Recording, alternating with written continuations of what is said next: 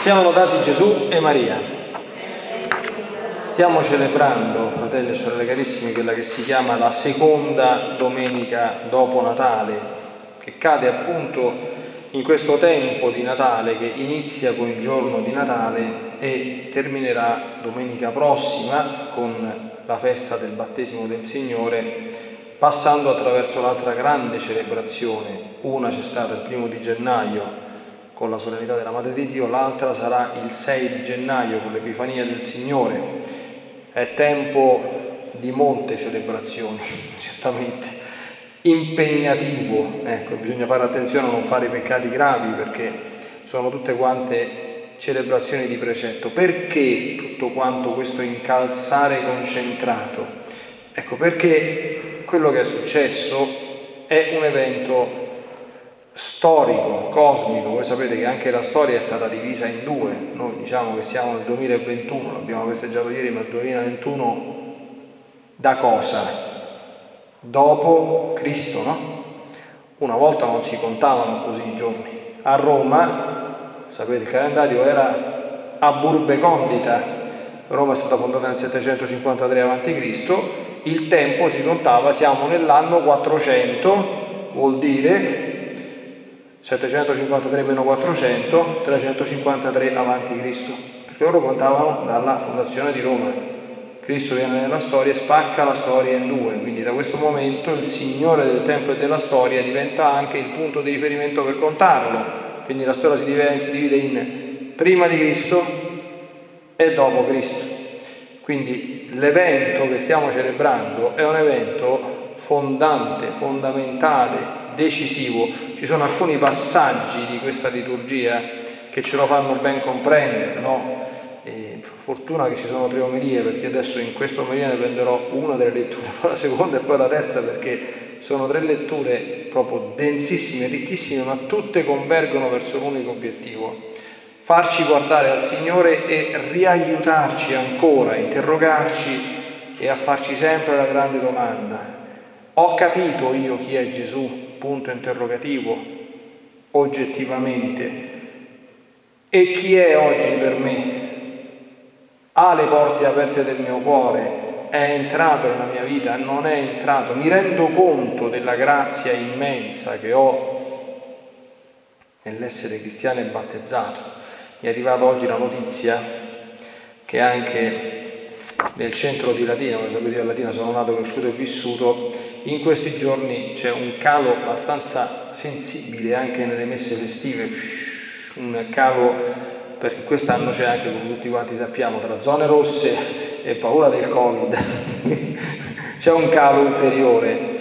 Eh, vediamo la messa in stremo, perché adesso capite, io ho dovuto pure parlare un pochino con, con i miei parrocchiani, dice, la messa in streaming, la messa in streaming va bene quando uno non ci può andare di persona, ma la messa in streaming non sostituisce la presenza personale, questo mi raccomando, parla uno insomma che sono anni che sta in mezzo a tutta quanta questa roba super tecnologica, perché noi un conto è stare davanti al Signore, un conto è partecipare di persona, qui noi siamo in contatto quando celebriamo la messa con il sacrificio della croce, qui possiamo fare la comunione attraverso uno schermo, tu non puoi fare la comunione, puoi fare la comunione spirituale, ma tra la comunione spirituale e la comunione sacramentale, quando uno può fare la comunione, se sta un abisso, sta, non è la stessa cosa. Quindi, ecco, tutte queste cose. Va bene, l'importante è che focalizziamo anzitutto questo centro della liturgia.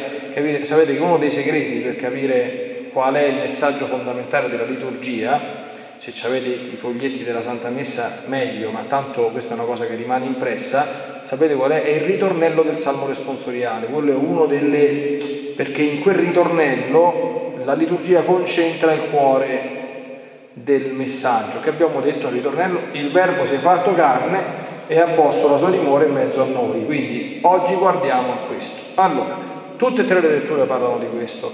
Il Vangelo, che è il prologo di San Giovanni, è lo stesso del giorno di Natale, passo veramente spettacolare, meraviglioso quando abbiamo fatto l'incontro biblico ci abbiamo dedicato un'ora a commentare il prologo del Vangelo di Giovanni e non è neanche sufficiente.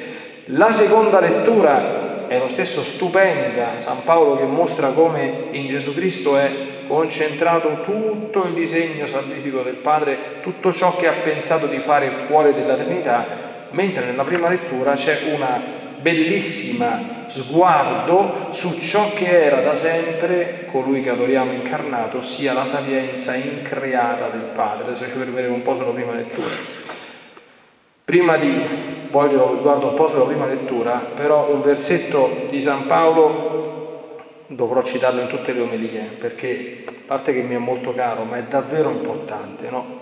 Lui dice a un certo punto, io prego il Dio del Signore nostro Gesù Cristo, il Padre della gloria, che vi dia uno spirito di sapienza e di rivelazione per una profonda conoscenza di Lui.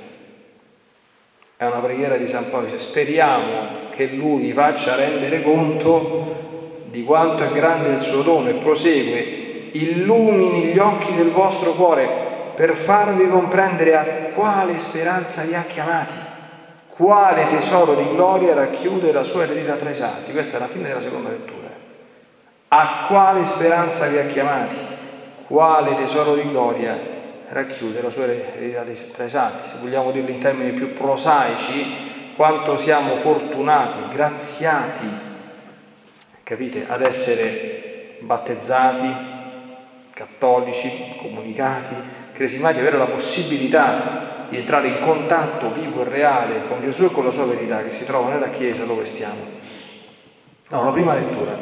Voi sapete che nel, nel credo noi diciamo di nostro Signore Gesù Cristo, Dio da Dio, luce da luce, Dio vero da Dio vero, attenzione, generato, non creato della stessa sostanza del Padre, per mezzo del quale tutte le cose sono state create. Ecco, questo concetto è prefigurato nel libro del Siracide attraverso l'immagine di quella che è la sapienza increata. Nell'Antico Testamento, voi sapete che nell'Antico Testamento Dio si era rivelato come uno al popolo di Israele, perché a quei tempi, prima della venuta di Cristo, voi sapete anche tra i romani, ma anche nelle religioni non occidentali, c'era un'unica religiosità che era sempre politeistica quindi, come spiega San Tommaso d'Aquino, nella sua intelligenza, cosa ha fatto nostro Signore?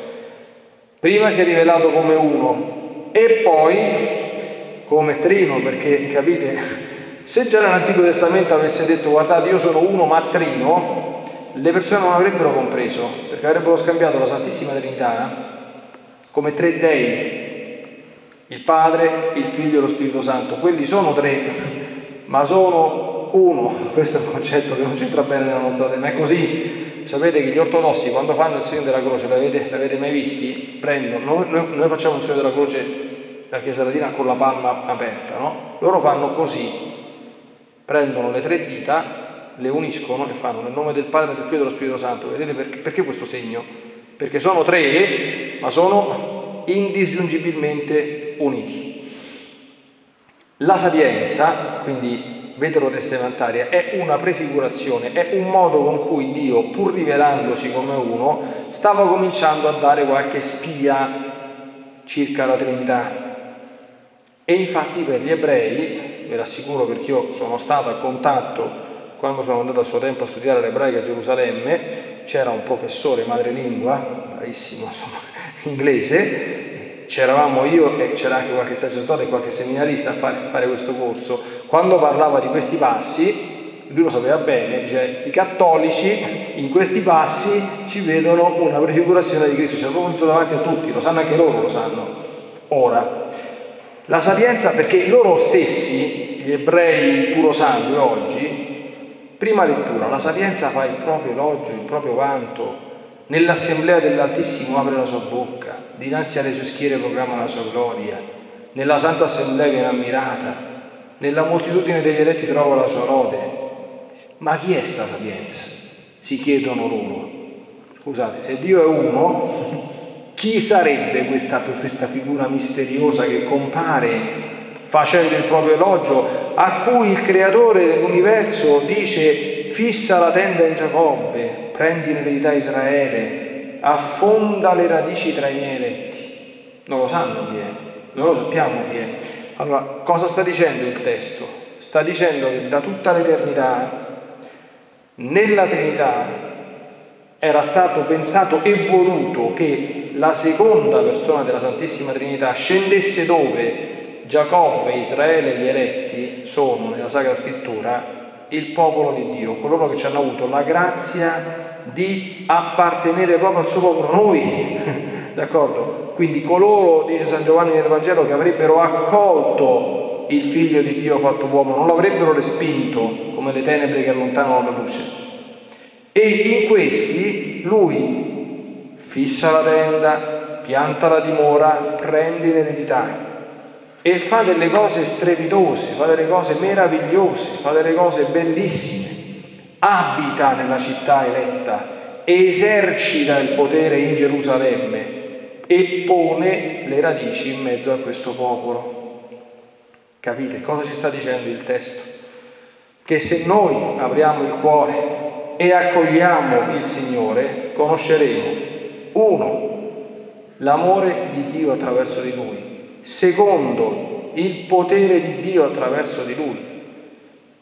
Quando è stato ieri ho postato un tweet su Twitter, ve lo dico, ho ricevuto una risposta bellissima perché dico questo ho capito il senso. Mi dice la ringrazio padre per queste cose che ha detto perché questo è un pensiero davvero bello e davvero consolante, non è farina del mio sacco, d'accordo? È un pensiero, non ho potuto scrivercelo del Cardinal Sarà perché non c'entrava, ma dice noi cristiani noi campiamo proprio senza nessun problema, la Chiesa va avanti in mezzo anche a tutto quello che gli possono dire e fare, ma proprio, proprio senza nessun problema perché noi stiamo sereni e tranquilli, questo era il senso, adesso non mi ricordo la citazione testuale, nelle braccia di colui che ha vinto, che ci ama, che ci protegge, che ci difende, perché noi stiamo sereni e distesi, dice il Salmo 100, come un bimbo in braccio a sua madre. Ma queste non sono, capite, teorie, sono fatti perché chi così ci campa, ci campa. Se tu non campi così vuol dire che ancora questa cosa non c'è dentro il tuo cuore. E se ancora non c'è questa cosa vuol dire che l'accoglienza del verbo fatto carne è ancora limitata. Quando Gesù non ha piantato abbastanza profondamente le radici nella nostra anima, non ha fissato la tenda in mezzo a noi, può dipendere da varie cose. Primo, non ci rendiamo ancora conto di quello che Lui è. Non lo conosciamo abbastanza e a questo si rimedia come? Cerca di conoscerlo meglio, apri il cuore, cura la tua formazione. Secondo, siamo distratti da tante altre cose. E qui, figlioli miei la vita è una scelta, capite? Perché i nostri tempi sono limitati, non possiamo fare 50 cose in contemporanea. Valuta, discerni, perché da quello che noi seminiamo raccogliamo i frutti, capite? Io ho detto recentemente in questi giorni, no? Cioè, se noi stiamo dalla mattina alla sera piantati davanti a quella cosa che si chiama la televisione, a sentirci dalla mattina alla sera robaccia, spazzature, brutte notizie, talk show dove se ne dicono tutti i colori, reality show dove non si sa quello che succede, dentro la tua testa questo ci sta. Ma domanda, non so se qualcuno, il vostro medico curante vi ha fatto una ricetta dicendo che te l'ha ordinato il medico, cioè, capito? Se, se, a me questa cosa qui cioè, mi fa venire angoscia, mi, mi fa venire mal di vivere, che, che mi fa venire la depressione, ma spiego, ma penso altre cose, sono tante cose belle a cui noi cristiani dobbiamo più pensare, capite? Ecco, quindi non mi rendo conto, sono distratto da altre cose, dovrei fare qualcosa di più, forse stare meglio, pregare di più, celebrare meglio i sacramenti, confessarmi un po' più spesso, non lo so ma se tu arrivi a far piantare profondamente le radici della sapienza nella tua anima, tu queste cose le vivi. La percezione del suo amore e la percezione del suo potere. E quando noi ci sentiamo amati e protetti, pensate ai bambini, e il papà e la mamma sono l'amore e la protezione, stiamo tranquilli e stiamo al sicuro. Ma questo nostro Dio ce l'ha, ce l'ha già dato, è già pronto, soltanto se noi abbiamo l'accortezza e la sapienza di andarlo a prendere. Siamo lodati Gesù e Maria. With the Lucky Land slots, you can get lucky just about anywhere. This is your captain speaking. Uh, we've got clear runway and the weather's fine, but we're just going to circle up here a while and uh, get lucky. No, no, nothing like that. It's just these cash prizes add up quick. So I suggest you sit back, keep your tray table upright, and start getting lucky.